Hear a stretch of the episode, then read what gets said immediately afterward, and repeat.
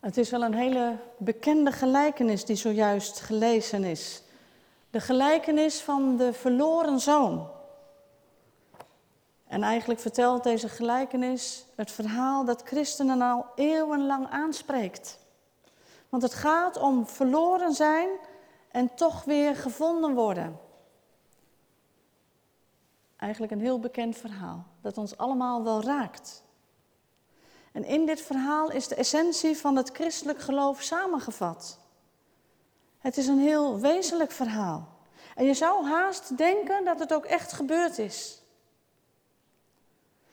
En er zijn rond deze gelijkenis eigenlijk drie verschillende uitleggen mogelijk.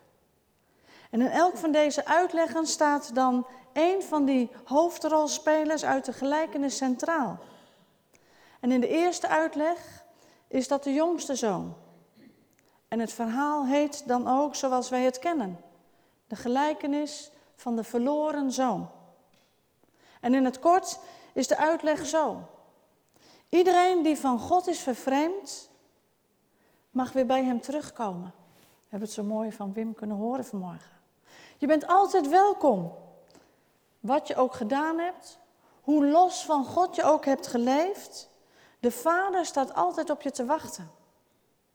Door Gods genade kunnen we tot inkeer komen en zijn onvoorwaardelijke liefde ontdekken. Een hoopvol en een troostvol verhaal. Want het eindigt met een feest vanwege de thuiskomst van die verloren zoon. En in de tweede uitleg staat de oudste zoon centraal. En eigenlijk heet het verhaal dan de gelijkenis van twee verloren zonen. En dan gaat het erom, eigenlijk niet de jongste, maar die oudste zoon is de verloren zoon. Want de jongste, die komt weer terug. Maar die oudste, die is eigenlijk totaal vervreemd van de vader. En als je hem zou vragen wat belangrijk is, dan zou bovenaan zijn lijstje staan, nou, gehoorzaamheid en trouw. En doen wat je gezegd hebt en hard werken. Maar de woorden liefde, verbondenheid en barmhartigheid komen op dat lijstje niet voor. En die oudste zoon mag dan wel bij de vader in huis wonen, maar hij kent hem niet echt. En hij is in wezen naar een ver land vertrokken. Het land van boosheid en bitterheid. Het land van hoogmoed en harteloosheid. Het land waar je geen contact hebt met de liefde van God. En dan is er ook nog een derde uitleg mogelijk, waarin die vader centraal staat. En het verhaal heet dan de gelijkenis van de barmhartige vader. En die uitleg gaat zo. Eigenlijk moet je je aandacht niet richten op die twee zonen. En het gaat er dan ook niet om dat je ontdekt wie van die twee nu het zelf in wie je het meest herkent. De jongste zoon, die vrijbuiter, egoïst, die zich van God nog gebod iets aantrekt. Of juist in die oudste zoon, die altijd maar kritisch is. En dat als hij iemand hoort zeggen dat er bij God vreugde en genade is, dan kijkt hij alsof hij, alsof hij het in Keulen hoort donderen. En hij weet eigenlijk werkelijk niet wat daarmee wordt bedoeld. En in deze derde uitleg staat de Vader centraal. En het gaat erom dat je ontdekt hoe Hij is, hoe Hij reageert, hoe bewogen en hoe vol ontferming Hij is als Hij spreekt en als Hij handelt. En deze uitleg komt eigenlijk ook aan de orde in dat boek dat Henry Nouwen heeft geschreven, Eindelijk thuis. In zijn geestelijk avontuur, waar ik het eerder over vertelde, dacht hij veel na over die gelijkenis en over de vraag op welke van die twee zonen hij nu het meest leek. En een goede kennis van hem zei in zijn zoektocht tegen hem: Of je nu op de jongste of de oudste zoon lijkt, weet goed dat je uiteindelijk geroepen bent om de vader te worden. Worden als de vader. Moet je daarvoor al niet wat ouder zijn en wat meer levenservaring hebben? Om zo genadig te zijn voor mensen om je heen? Dat is eigenlijk een hele belangrijke vraag. Het gaat dan eigenlijk over geestelijke volwassenheid. En de Bijbel spreekt over die geestelijke volwassenheid. De genade van de Vader uit de gelijkenis heeft alles te maken met de gekruisigde Christus. Want de basis en de bron van Gods genade is de kruisdood van Jezus. Achter Hem aangaan is hetzelfde als de weg naar geestelijke volwassenheid. En voluit leren leven in het koninkrijk van God. Maar de vraag is dan meteen, kunnen we dat? Zullen wij, zoals we hier zitten, ooit in staat zijn om hen die ons iets hebben aangedaan, hen die ons zo hebben gekwetst, 70 maal 7 te vergeven?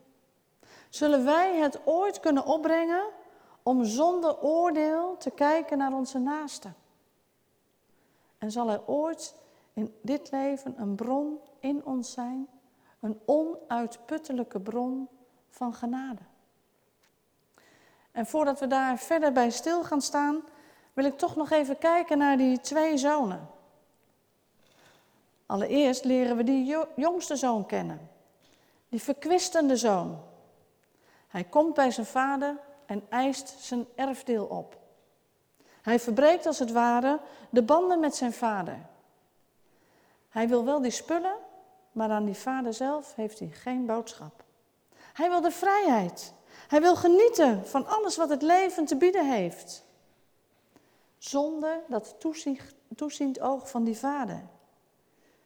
En we herkennen hem misschien allemaal wel. Jongste zonen of jongste dochters.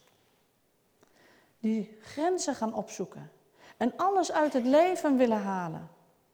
En ze doen wat hun hart hun ingeeft. En het is goed om bij jezelf eens te raden te gaan en je af te vragen: hoeveel waarde hecht ik eigenlijk aan mijn vrijheid? Hoe graag wil ik eigenlijk onafhankelijk zijn? Hoezeer ben ik misschien wel verknocht aan al die zegeningen die God mij dagelijks geeft, maar niet aan Hemzelf? Het levensmotto wat hierbij past is: ik ben de enige die kan bepalen wat goed of slecht voor me is. En ik leef zoals ik zelf wil en ik vind op die manier het ware geluk. En we zien dat die vader uit de gelijkenis het verdraagt. En zijn zoon hem, als zijn zoon hem komt vertellen dat hij weggaat en zijn erfenis opeist. En hij verdeelde het vermogen onder hen, staat er. Dus beide zoons krijgen een erfdeel. En hij draagt geduldig het enorme verlies aan rijkdom en aan het aanzien dat het afscheid van deze jongste zoon met zich meedroeg. Hij verdraagt het dat zijn liefde wordt afgewezen en dat het thuis dat hij wil bieden niet wordt herkend. En de zoon verzilvert zijn vermogen en hij vertrekt. En hoe het met hem afloopt, we hebben het gelezen en dat weten we allemaal. Hij verkwist al zijn geld en eindigt tussen de varkens in de modder. Hij heeft helemaal niets meer. Maar dan kunnen we lezen, komt hij tot inkeer. En hij gaat op weg naar huis en hij zegt, Vader, ik heb gezondigd tegen de hemel en tegen u. Ik ben het niet meer waard om uw zoon genoemd te worden. Vader, ik heb gezondigd. Berouw tonen. En de vader, die staat al te wachten. En hij rent naar zijn zoon toe. En hij bouwt een geweldig feest. Einde verhaal. Eind goed, al goed.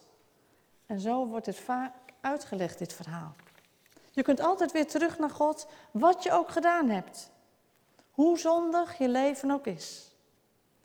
Maar het verhaal stopt daar niet. Het gaat verder. En zo komen we dan bij die oudste zoon. Die boze zoon. Laten we, hem even zo noemen. Als Jezus deze gelijkenis vertelt, dan bedoelt hij met die twee zonen twee groepen mensen. De tollenaars, die staan voor de jongste zoon. En de fariseeën en schriftgeleerden, de oudste zoon. En deze laatste groep, die ergert zich behoorlijk aan Jezus. En hij verwijt hem dat hij met zondaars eet en dat hij ze ontvangt. En we kunnen dat lezen in de eerste verse van dit hoofdstuk. Doet u dat thuis nog maar eens. En deze oudste zoon werd woedend en hij wilde niet naar binnen gaan. Maar dan gebeurt er ook iets heel moois. De vader doet hetzelfde als bij zijn jongste zoon. Hij gaat naar buiten, naar die oudste toe. En hij doet zijn armen open. Maar daar staat hij. Woedend is hij. En hij neemt het zijn vader kwalijk dat die zoon van hem is thuisgekomen. En dat het gemeste kalf verspild wordt aan iemand die het niet waard is. Hij erkent in hem niet eens zijn broer. En hij zegt dan ook heel minachtend, die zoon van u. En verongelijkt zegt hij zelfs ook nog dat hij nooit een geitenbokje heeft gekregen na al jarenlang hard werken en gehoorzaam zijn. En eigenlijk wilde deze zoon wel feest vieren, maar zonder zijn vader. Want hij zegt om met mijn vrienden feest te vieren. En het is misschien een hele confronterende vraag. Maar hoe zouden wij reageren? Zit er in ons allemaal niet iets van die oudste zoon, verongelijkt?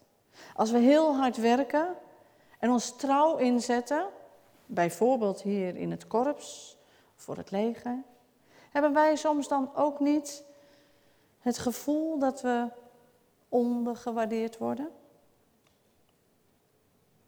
Maar het is goed om nog eens te kijken naar de reactie van de vader naar deze zoon. Hij benadert hem niet anders dan zijn jongste zoon. Hij zegt niet, houd toch eens op met zeuren, bekijk het maar. Ik wil jou helemaal niet bij dat feest hebben, want dan bederf je toch alleen maar. Nee, die vader zegt tegen hem, mijn jongen, jij bent altijd bij me. En alles wat van mij is, is ook van jou. Mijn jongen staat er. De vader houdt van allebei zijn kinderen. En dan komen we meteen terecht bij de vader. Wie bedoelt Jezus nu eigenlijk in deze gelijkenis met de vader? We zijn gewend om zonder meer te zeggen, dat is natuurlijk God, onze hemelse vader, de schepper van hemel en aarde. Maar dat is niet zo zelf vanzelfsprekend. Want als we naar die situatie kijken waarin Jezus deze gelijkenis vertelt, dan zien we daar die tollenaars en zondaars staan die naar Jezus komen luisteren. Maar ook die fariseeën en schriftgeleerden, die neerkijken op die tollenaars en die zondaars. En die boos zijn op Jezus. En als de jongste zoon staat voor die tollenaars en die zondaars, en de oudste zoon voor die fariseeën en schriftgeleerden, dan staat die vader in dit verhaal voor Jezus. Die vader in die gelijkenis, dat is Jezus zelf. En als we die vader met open armen zien staan, dan zien we daarin de schaduw van het kruis. Hij is het, of het is er die vader alles aan gelegen om zo te reageren naar zowel de jongste als naar de oudste zoon. Worden als een vader. Ten diepste is dit denk ik de les uit deze gelijkenis. Dat we navolgers worden van Jezus.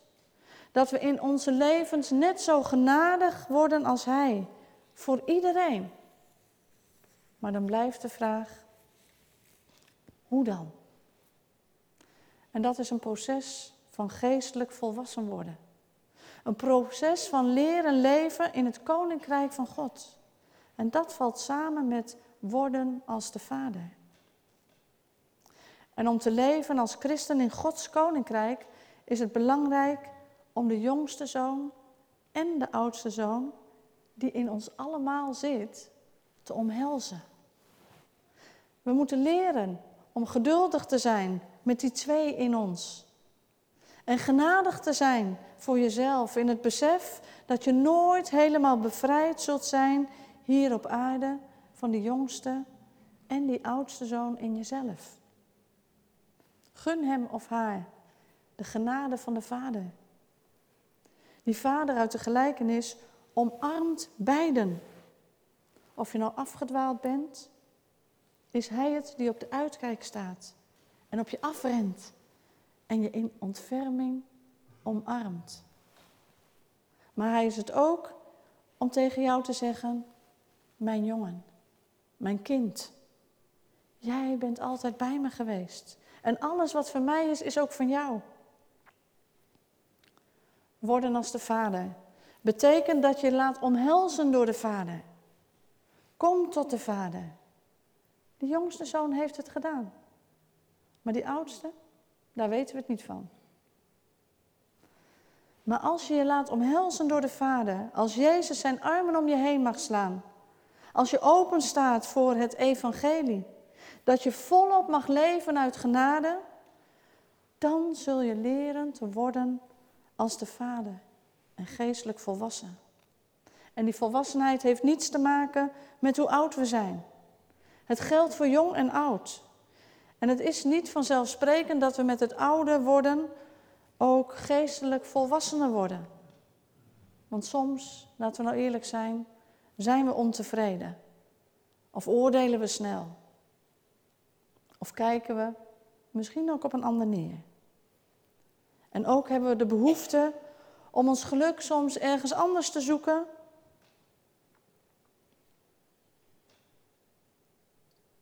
Dan bij Jezus. We zijn ook niet altijd vergevingsgezind. En ongeduldig. We hadden het daar vorige week over. En soms mopperen we als al onrecht wordt aangedaan. Of als we ons niet meer gewaardeerd voelen. En eigenlijk is dat geestelijke onvolwassenheid. En die onvolwassenheid kan maar op één manier uitgroeien tot volwassenheid. En dat is door de Heilige Geest. Door Hem te laten werken in je leven en door Hem de gelegenheid te geven om je bitterheid te laten ombuigen in vreugde. En je boosheid in vergevingsgezindheid. En je hoogmoed in nederigheid en zachtmoedigheid. Amen.